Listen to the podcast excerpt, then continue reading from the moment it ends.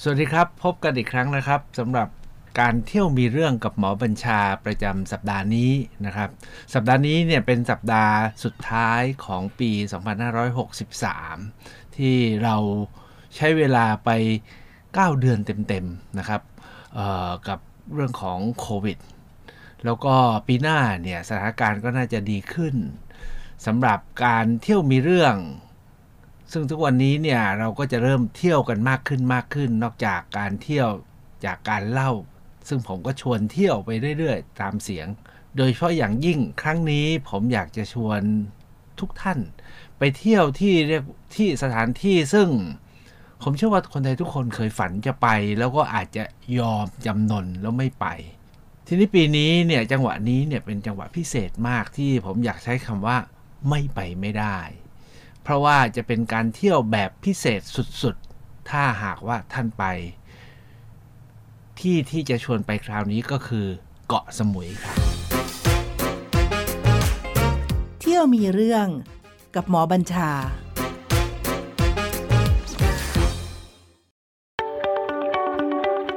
จริงๆ แล้วถ้าหากว่าท่านคิดจะไปเกาะสมุยเนี่ยไปได้หลายวิธีนะครับ ไม่ว่าจะนั่งรถยนต์รถไฟหรือว่านั่งเรือบิน จะบินไปแบบบินตรง หรือจะบินไปที่สุราษฎร์หรือไปที่นครศรีธรรมราช แล้วก็ค่อยต่อไปเกาะสมุยไปได้หลายวิธี โดยเฉพาะอย่างยิ่งจังหวะนี้นะครับ เพิ่งจะผ่านฝนตกหนักน้ำท่วมหรือพายุที่เข้ามาเนี่ยต่อจากนี้ไปเนี่ยสมุยจะสวยนะต้องใช้คำว่าสวยพิเศษ เพราะว่าหลังฝน แล้วก็จะสวยไปอีกหลายเดือนทีเดียวนะครับ ก่อนจะมีมรสุมชุดใหม่จะมา แต่ที่ผมใช้คำว่าสมุยวันนี้ไม่ไปไม่ได้ เพราะสมุยวันนี้เป็นแผ่นดินที่เราไปเที่ยวได้อย่างเต็มที่ เพราะว่าเดิมเนี่ยฝรั่งครอง คนต่างชาติครอง ชาวจีนมาครอง หลังจากโควิดเข้ามาเนี่ย นักท่องเที่ยวจากทั้งโลกที่ใฝ่ฝันจะมาสมุยในฐานะเกาะสวรรค์เนี่ยเขายังมาไม่ได้ แล้วทำไมเราจะไม่ไปล่ะครับ เพราะว่าการไปครั้งนี้เราจะได้พบสมุยแบบบริสุทธิ์ แล้วก็เงียบสงบ แล้วก็เป็นของพวกเราเต็มๆนะครับงั้นการไปเที่ยวสมุยรอบนี้ ผมจึงเสนอว่าสมุยวันนี้ไม่ไปไม่ได้ ผมเองเนี่ยเป็นคนนครศรีธรรมราชฝันไว้ตั้งแต่ไหนแต่ไรที่จะไปเกาะสมุย และที่สำคัญไปกว่านั้นก็คือเกาะสมุยนั้นเนี่ยแต่ก่อนเนี่ยนะครับอยู่ในจังหวัดนครนะครับเกาะสมุยเนี่ยเพิ่งจะขอย้ายไปอยู่สุราษฎร์เพราะว่าการเดินทางแต่ก่อนเนี่ยจากเกาะสมุยจะข้ามฝั่งมาขนอม แล้วลงไปถึงนครเนี่ยมันไกลมากและลำบากมาก สู้การนั่งเรือไปขึ้นที่อ่าวบ้านดอนแล้วเข้าเมืองสุราษฎร์ได้เลย ชาวสมุยจึงมีมติขอย้ายไปอยู่สุราษฎร์อันนี้คนนครก็เสียดายหน่อย ผมเองเป็นคนนครก็โอ้เสียดายมากเลยนะครับเพราะสมุยเนี่ยเหมือนกับเพชรเม็ดงามของประเทศไทยและของโลก ผมเองเนี่ยกว่าจะได้ไปสมุยก็เมื่ออายุ 20 กว่าแล้ว การไปครั้งที่แล้วเนี่ยไปนอนกระต๊อบ ครั้งนี้เนี่ยจึงมีความฝันว่าเราจะต้องไปแล้วก็ไปนอนหน้าหัวใจของสมุยให้ได้ ผมก็ใช้วิธีง่าย ๆ ครับ ซื้อตั๋วเรือบิน บินลงไปด้วยบางกอกแอร์เลย อยากจะไปใช้เวลาอยู่สมุยให้เต็มที่ บินบางกอกแอร์ไปลงสมุย ตอนเครื่องกำลังจะลงที่เกาะสมุยเนี่ยนะครับ เครื่องก็ร่อนเห็นเรือยอทเห็นเรือจอดกันเป็นทิวเห็น เห็นเจดีเห็นย่านบ้านเรือนอะเราจะถึงสมุยแล้วแล้วที่พักก็เล็งไว้นะฮะว่าไรคราวนี้จะนอนที่จุดศูนย์กลางของสมุยให้ได้ จุดศูนย์กลางของสมุยที่นักท่องเที่ยวเขานอนนะครับแบบสวย แบบสุดยอดที่สุดก็คือที่อ่าวเฉวง ผมก็จองที่พักไว้ที่อ่าวเฉวง อยากจะนอนริมทะเลนะครับ อยู่ที่หัวใจของสวยซึ่งแต่ก่อนเนี่ยนอนไม่ได้นะเพราะว่าแพงเต็มไปด้วยฝรั่งมังค่าทั้งคราวนี้เนี่ยบินไปเลยครับ ตั๋วก็ไม่ได้แพงนะครับแต่ก่อนเนี่ยแพงมากถ้าบินตรงไปลงสมุยด้วยบางกอกแอร์ทุกวันนี้ราคาน่านั่งมาก อันที่สองที่พักก็ ราคาพิเศษนั้นการไปครั้งนี้เนี่ยผมบินตรงไปลงสมุย พอไปลงถึงเนี่ยก็มีคนรู้จักนะครับ ซึ่งเป็นลูกศิษย์ของท่านอาจารย์โพก็บอกให้คนขับรถรับจ้างคนหนึ่ง ซึ่งเขาก็ว่างไม่ได้ทำงานมา 8-9 เดือนแล้ว มารับผมไปส่งที่ที่พัก พอเขารับผมนะฮะผมก็ถามว่าแล้วพี่มีงานอะไรไหม เขาบอกว่าไม่มีเลยหมอ ไม่ได้มีงานมาหลายเดือนแล้วเพราะฉะนั้นวันนี้ว่างหมออยากไปไหน พาไป ก็เสร็จผมสิครับงั้นผมก็เที่ยวสมุยกันสบายเลยนะครับ เพราะว่าพี่เขาก็ว่างอย่างงเงี้ยเราก็ไม่เอาเปรียบเขานะครับ ก็ถือว่าเอ่อเหมารถเขาแล้วก็สมนาคุณเขาตอนสิ้นวันทั้งการไปสมุยครั้งนี้เนี่ยจึงเป็นการไปสมุยในบรรยากาศพิเศษ ที่อยากจะขอให้ทุกคน ช่วงชิงไปให้ได้ เพราะหลังจากนี้นะครับ พอวัคซีนมา พอมาตรการอะไรดีขึ้นดีขึ้นเนี่ยผมว่าสมุยจะกลับมา หลายคนเขาบอกอีกปีหนึ่งผมว่าไม่ถึงปีฮะสมุยน่าจะกลับมาแบบคึกคักแล้วอาจจะคึกคักกว่าเดิมด้วย ด้วยเหตุที่ประเทศไทยเราประสบความสำเร็จ มีสมรรถนะที่สูงมากเรื่องสุขภาพ ได้รับความเชื่อถือจากทั้งโลกเพรานผมคิดว่าหลังจากนี้ในประเทศไทยเนี่ยจะกลายเป็นปลายทางของ นักท่องเที่ยวทั้งโลกอย่างมากกว่าเดิมนี่การไปสมุยของผมครั้งนี้เนี่ยไปที่ไหนอย่างไร และอยากจะชวนท่านไปเที่ยวแบบมีเรื่อง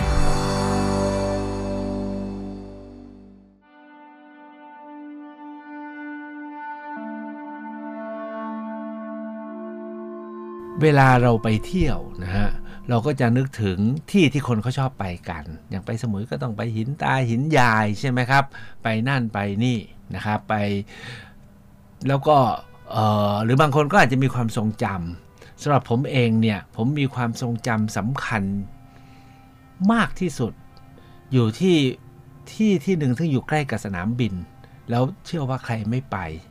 แต่ผมไป แล้วอยากจะบอกว่าถ้าหากท่าน สนใจก็ลองแวะไปหน่อยก็ได้นะครับ วัดนี้ชื่อว่าวัดพังบัว อยู่ริมสนามบิน เป็นวัดที่ตอนที่ผมบวชอยู่ที่สวนโมกเมื่อปี 2527-28 เนี่ยเอ่อ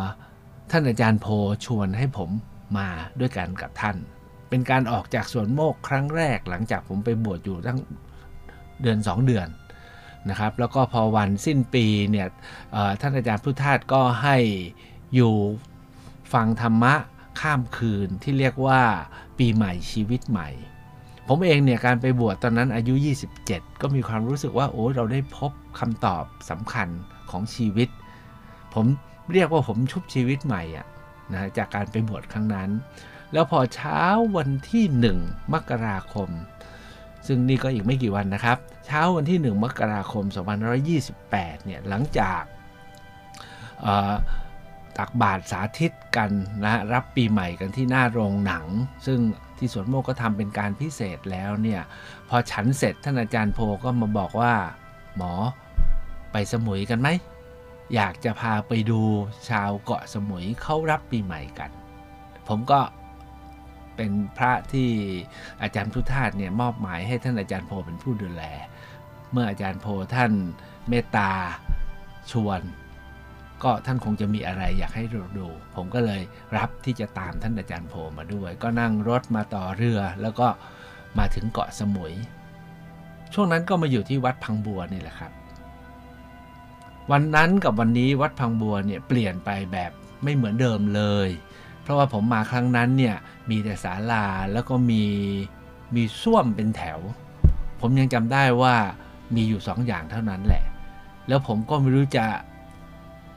พักค้างตรงไหนนะด้วยจากไม่เอากรดมาแล้วก็มาแบบง่าย ๆ ตอนนั้นหมดหน้าฝนแล้ว ก็เลยเลือกโคนไม้ที่หน้าเวชกุติคือหน้าส้วมของวัดพังบัวแหละเป็นที่ที่จะอยู่ไปคราวนี้ผมก็มองหาห้องน้ำครับ ไปถึงก็ถาม ถามคนแถวนั้นว่าห้องน้ำอยู่ไหน ทุกคนก็งงๆแต่ทางไม่ทันมีใครตอบ ผมก็เห็นห้องน้ำใหม่ ที่สร้างเสร็จ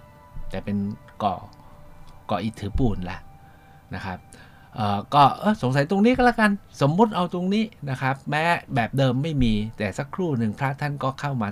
แล้วก็บอกว่าท่านก็ไม่รู้นะ เพราะว่าท่านเพิ่งมาอยู่ 7 ปีนี่เอง ผมมาเมื่อปี 28 ก็ 30 ปีเข้าไป35 ปีเข้าไปแล้ว สุดท้ายท่านก็บอกว่า อ๋อ ถ้าหากว่าเป็นเช่นนั้นอยู่ที่พังบัว คือ ตราพังที่มีดอกบัว ท่านก็เลยพาไปดู ก็ได้พาไปก็ไม่ได้เห็นอะไรครับ เห็นเป็นลานทรายที่สะอาด มีต้นไม้ มีสระใหญ่ แล้วมีกุฏิท่านอาจารย์แดง แค่นี้จริงๆแล้วเนี่ยก็ไม่รู้ไปเที่ยวทำไม แต่สำหรับผมเนี่ยมันมีความหมาย เพราะการไปเที่ยวของเราเนี่ยไม่ใช่ว่าต้องไปไปเห็นอะไรที่พิเศษ แต่ได้ไปสัมผัสกับบางสิ่งบางอย่าง ไปน้อมระลึกถึงครั้งหนึ่งที่เราเคยมาที่นี่สำหรับผมเนี่ยสำคัญนะหลังจากเพิ่งชุบชีวิตใหม่มาจากสวนโมก แบบโอ้โหเราพบคำสอนของพระพุทธเจ้าแบบสุดยอดนะนะครับเพราะฉะนั้นการมารับอรุณปีใหม่ที่เกาะสมุยเมื่อ 30 กว่าปีที่แล้ว กับครั้งนี้กลับไปอีกครั้งมันก็เหมือนกับไป refresh นะไปอยู่เงียบๆไปน้อมระลึกถึง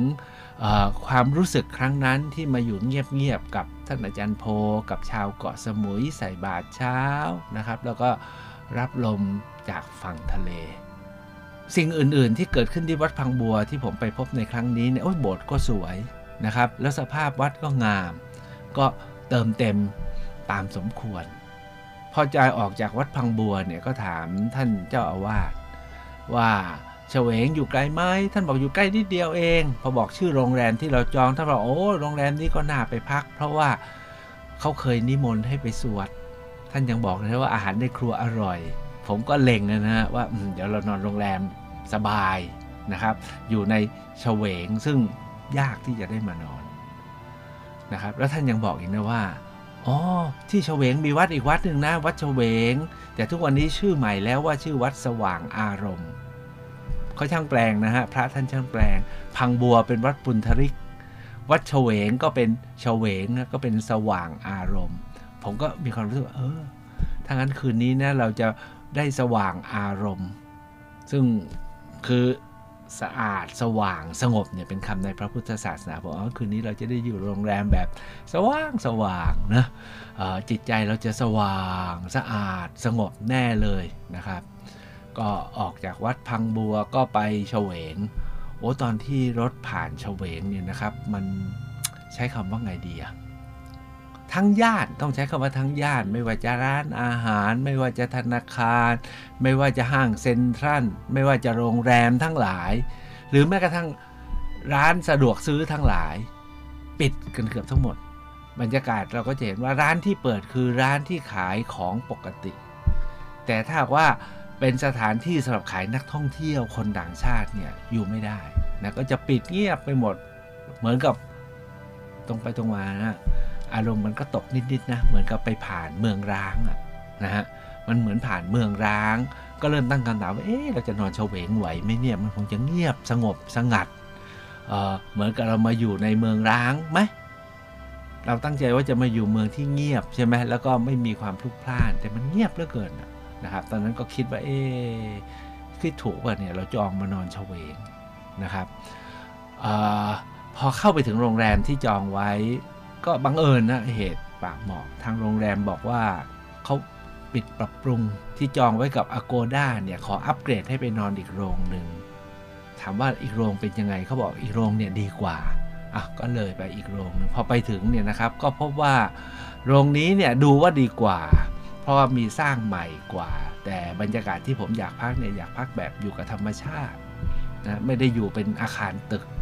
โรงแรมที่เขาส่งมาให้เนี่ยเป็นโรงแรมที่เป็นอาคารตึกอยู่ติดทะเลก็จริง แต่มันเป็นซอกเป็นมุมมาก ผมก็เลยถามว่าจะขอ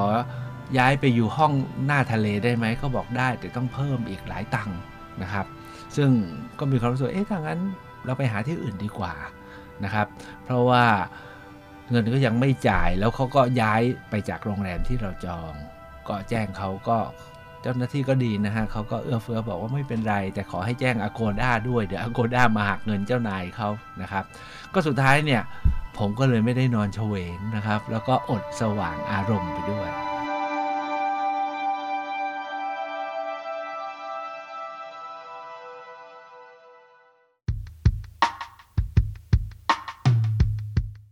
ทีนี้จะไปนอนไหนอะนะ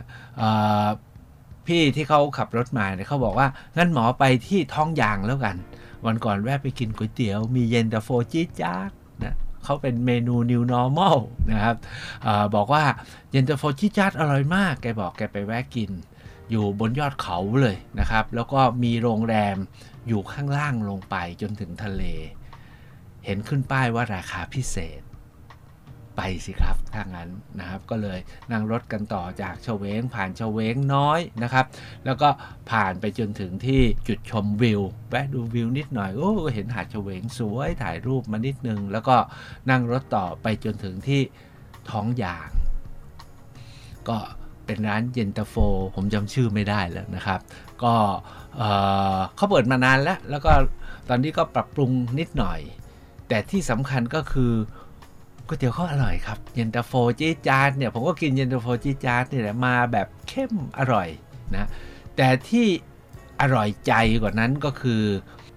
จุดรับประทานอาหารเนี่ยนะครับเห็นวิวทิวทัศน์ไปจนถึงอ่าวเฉวงใหญ่เฉวงน้อย แต่ที่สำคัญก็คือเห็นที่พักที่พักตัวนั้นคือชื่อโรงแรมเมอริตนะครับ เป็นหลังคาลดหลั่นเป็นชั้นชั้นชั้นชั้นชั้นผมว่าสูงไปสักประมาณ 2ยอดมะพร้าวอะฮะลงไปถึงชายทะเลซึ่งเป็นโขดหินไม่มีหาดแต่เป็นโขดหิน แต่ก็ได้ยินเสียงคลื่นซัดแล้วเห็นบรรยากาศสวยมาก ผมก็ระหว่างรอเย็นตาโฟก็ถามเจ้าหน้าที่ เขาบอกมีห้องพักยังงู้นยังมีหลายมีหลายแบบ ถ้าจะจองวันนี้ห้องนี้มีเพราะพรุ่งนี้มีคนจองแล้วอะไรเงี้ยนะครับ ผมก็เลยบอกงั้นจองเลยแล้วกัน ต้องใช้คำว่าราคาสมเหตุสมผลนะครับ ผมได้ห้องเรียกซีวิวคืออยู่ที่ห้องเนี้ยมองไปเนี่ยเห็นทิวทัศน์เกือบ 360 องศา ยิ่งถ้าออกมาที่ระเบียงนะ 360 องศาเลย เห็นสวยหมดนะครับ เห็นเลยไปจนถึงทะเลไกลนะครับก็ตอนพระอาทิตย์ตกก็เห็นอาทิตย์รับเหลี่ยมเขานะตอนอาทิตย์ขึ้นก็สวย เพราะฉะนั้นเนี่ยนอนที่นี่แล้วกันกินเย็นตโฟเสร็จ เช็คอินเรียบร้อย ก็เตรียมเที่ยวสมุยอย่างจริงจัง แบบมีเรื่องครับ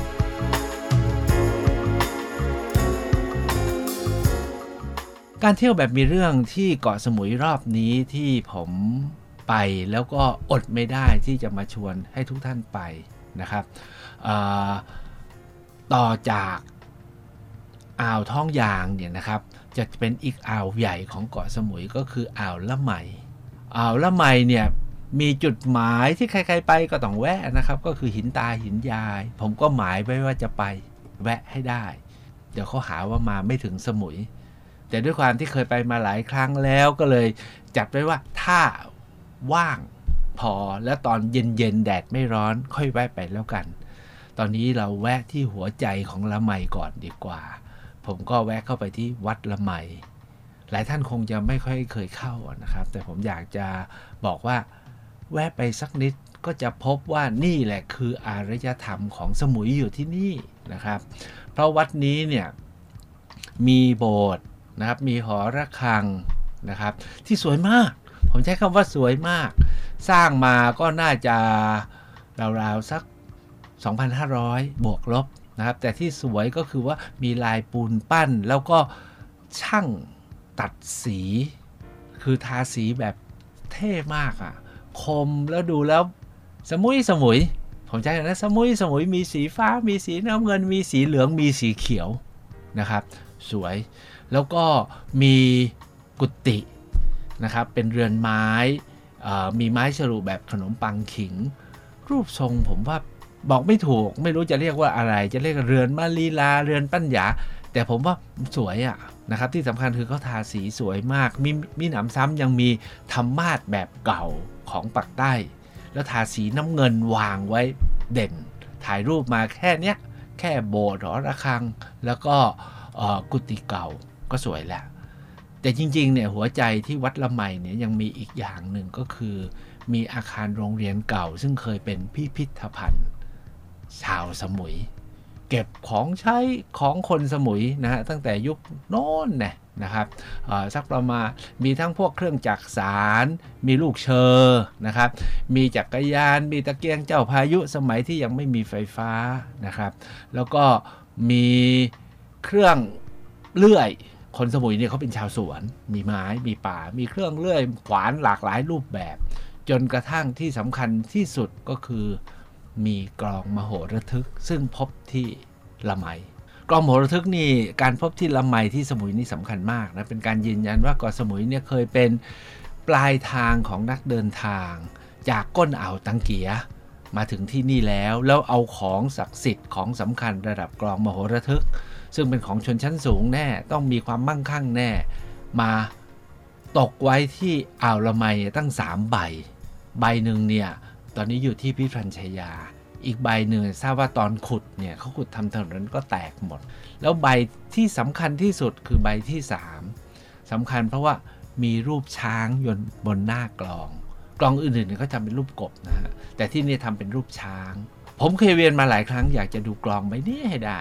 ปรากฏว่ามาวันนู้นก็ปิดมาวันนั้นก็ปิด มาครั้งนี้เข้าไปอีกเขาบอกว่า หลวงพ่อย้ายของทั้งพิพิธภัณฑ์ขึ้นไปอยู่บนยอดเขาและ เป็นยอดเขาที่สูงที่สุดของสมุยต้องนั่งรถขึ้นไปอีกสักครึ่งชั่วโมง ชันมากครับ ผมว่าว่าฟาวแน่แล้ว แต่บังเอิญบังเอิญครับว่าพระที่วัดเนี่ยท่านบอกว่ามีโยมมากำลังอยากจะขึ้นไปพอดี ถ้าผมอยากขึ้นก็ติดรถของวัดขึ้นไปได้ โอ้โห เที่ยวคราวนี้ได้เรื่องจริง ๆ ครับ ได้ขึ้นไปจนถึงยอดเขาทีปังกร แล้วก็ได้ไปเห็นพระพุทธรูปทีปังกร พร้อมกับพระเจดีย์นะครับที่สร้างใหม่อยู่บนยอดเขาสูงไกลลิบๆเลย แต่ที่สำคัญก็คือได้ไปเห็นพิพิธภัณฑ์ชาวสมุย ที่ย้ายไปอยู่ที่นั่นทั้งหมดสร้างเป็นอาคารคอนกรีต เสริมเหล็กอย่างดี 4 ชั้นนะครับแล้วกลองมโหระทึกอยู่บนชั้นบนสุด อยู่ในตู้อลูมิเนียมมีกระจกเรียบร้อยนะครับอยู่อย่างมั่นคงแข็งแรง ก็ถือว่าเป็นหลักฐานสำคัญที่บอกว่า สมุยนี้เป็นเป้าหมายปลายทางของนักเดินทางมาตั้ง 3,000 ปีละผมไปอยู่บนนั้นเนี่ยนะโอ้ที่สำคัญคือดอกลำโพงกำลังบานสวยมาก รู้จักไหมดอกลำโพง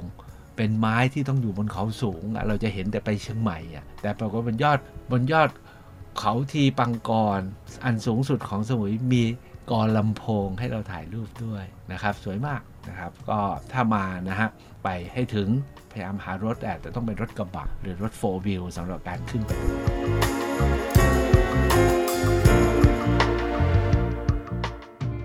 ต่อจากวัดละไมซึ่งสำหรับผมเนี่ยถือเป็นที่สุดแล้วนะครับของการมาสมุยครั้งนี้นะครับเออก็ไปต่ออีกหลายวัดครับ เอาว่า ไม่ต้องบอกท่านแล้วกัน มีวัดสำเร็จ มีเจดีย์แหลมสอวัดสำเร็จ มีวิหารสร้างด้วยหินปะการัง อันนี้ก็ไม่ธรรมดา มีเจดีย์แหลมสอที่หลวงพ่อแดงติดโส มาซ่อมสร้างหลังจากหลวงพ่อเพชรท่านสร้างไว้ก่อนนะครับบรรจุพระบรมสารีริกธาตุที่ได้มาจากลังกา แล้วก็มีวัดศีลางู แล้วก็อีกจุดหนึ่งเนี่ยที่ผมดื้อที่จะไปให้ได้ทั้งๆทที่เวลาไม่พอเนี่ยนะครับ คือไปน้ำตกหน้าเมือง ผมอยากจะบอกว่าเดิมเนี่ยไม่คิดว่าจะไปแล้วน้ำตกอยู่บนเกาะสมุยต้องเล็ก ๆ แล้วก็คงไม่ค่อยมีน้ำสงสัยจะแห้งแล้วมั้งปรากฏว่าไม่ใช่อย่างนั้นครับ น้ำเนี่ยเยอะมาก แล้วไหลลงมาแล้วการไปถึงเนี่ยนะครับ จอดรถแล้วเดิน ใช้คำว่าไง เดิน 20-30ก้าวเอง แล้วทางเดินเรียบร้อย ก็ไปถึงน้ำตกเลย แล้วน้ำตกเนี่ยอยู่ท่ามกลางดงไม้ใหญ่ที่สูงเสียดฟ้า แล้วร่มเงาสวยมากมีแดดลอดลงมานะถ่ายรูปแล้วงามงามแต่สำคัญที่สุดก็คือล่างน้ำตกเนี่ยมีอ่างให้เล่นน้ำได้ ผมนึกเลยนะถ้าแต่ก่อนเนี่ยฝรั่งมาฝรั่งต้องเล่นน้ำกันเยอะมากเขาเรียกเป็นวายพรคือสระธรรมชาติกลางป่า วันที่ผมไปเนี่ยมี ผู้หญิงสาวคนหนึ่งน่าจะเป็นคนพื้นถิ่นนะก็ขี่มอเตอร์ไซค์มาแล้วกำลังอาบน้ำอยู่ กะไว้ว่าคราวหน้าถ้ามาแล้วไม่รีบ ผมก็จะต้องลงไปเล่นน้ำที่น้ำตกหน้าเมืองแน่เลย น้ำตกนี้ร้นเก้ารัชกาลที่ 5 ก็เคยเสด็จมาส่งแล้วนะครับ ไฮไลท์สุดท้ายของงานมาสมุยคราวนี้แล้วยิ่งทำให้อยากจะต้องบอกทุกคนว่าต้องไปต้องไปและต้องไปก็คือ ท่านอาจารย์โพแห่งสวนโมกขพารารามนะแล้วก็ชาวคณะชาวสมุยเนี่ยได้ร่วมกันสร้างสถูปองค์ใหม่ที่แปลกใหม่และไม่เหมือนใคร น่าจะไม่เหมือนใครในโลกเลยแหละ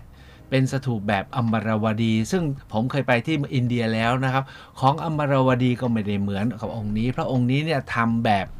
สวยงามขนาดกระทัดรัด แล้วก็บุด้วยอิฐท่านอาจารย์โพทำเพื่อ บรรจุฟันของท่านอาจารย์พุทธทาสที่ไปหาหมอฟันแล้วหมอฟันถอนไว้ แล้วก็ท่านอาจารย์พุทธทาสก็มอบให้อาจารย์โพไว้เมื่อ 50 กว่าปีที่แล้วแล้วอาจารย์โพก็เก็บมาเรื่อย จนสุดท้ายอาจารย์โพทำทีปะภาวันเป็นธรรมสถานสำหรับภาวนาของคนไทยและคนต่างชาติ แล้วมีคนมากันเยอะมากจากทั่วโลก แล้วสุดท้ายเนี่ยท่านก็บอกว่าถ้างั้น ฟันที่อาจารย์พุทธทาสมอบให้เนี่ยสร้างสถูปเล็ก ไว้ประดิษฐาน แล้วให้คนมาระลึกถึงท่านอาจารย์พุทธทาสที่นี่ได้ เพราะฉะนั้นเมื่อวันที่ 10เนี่ยมีการบรรจุ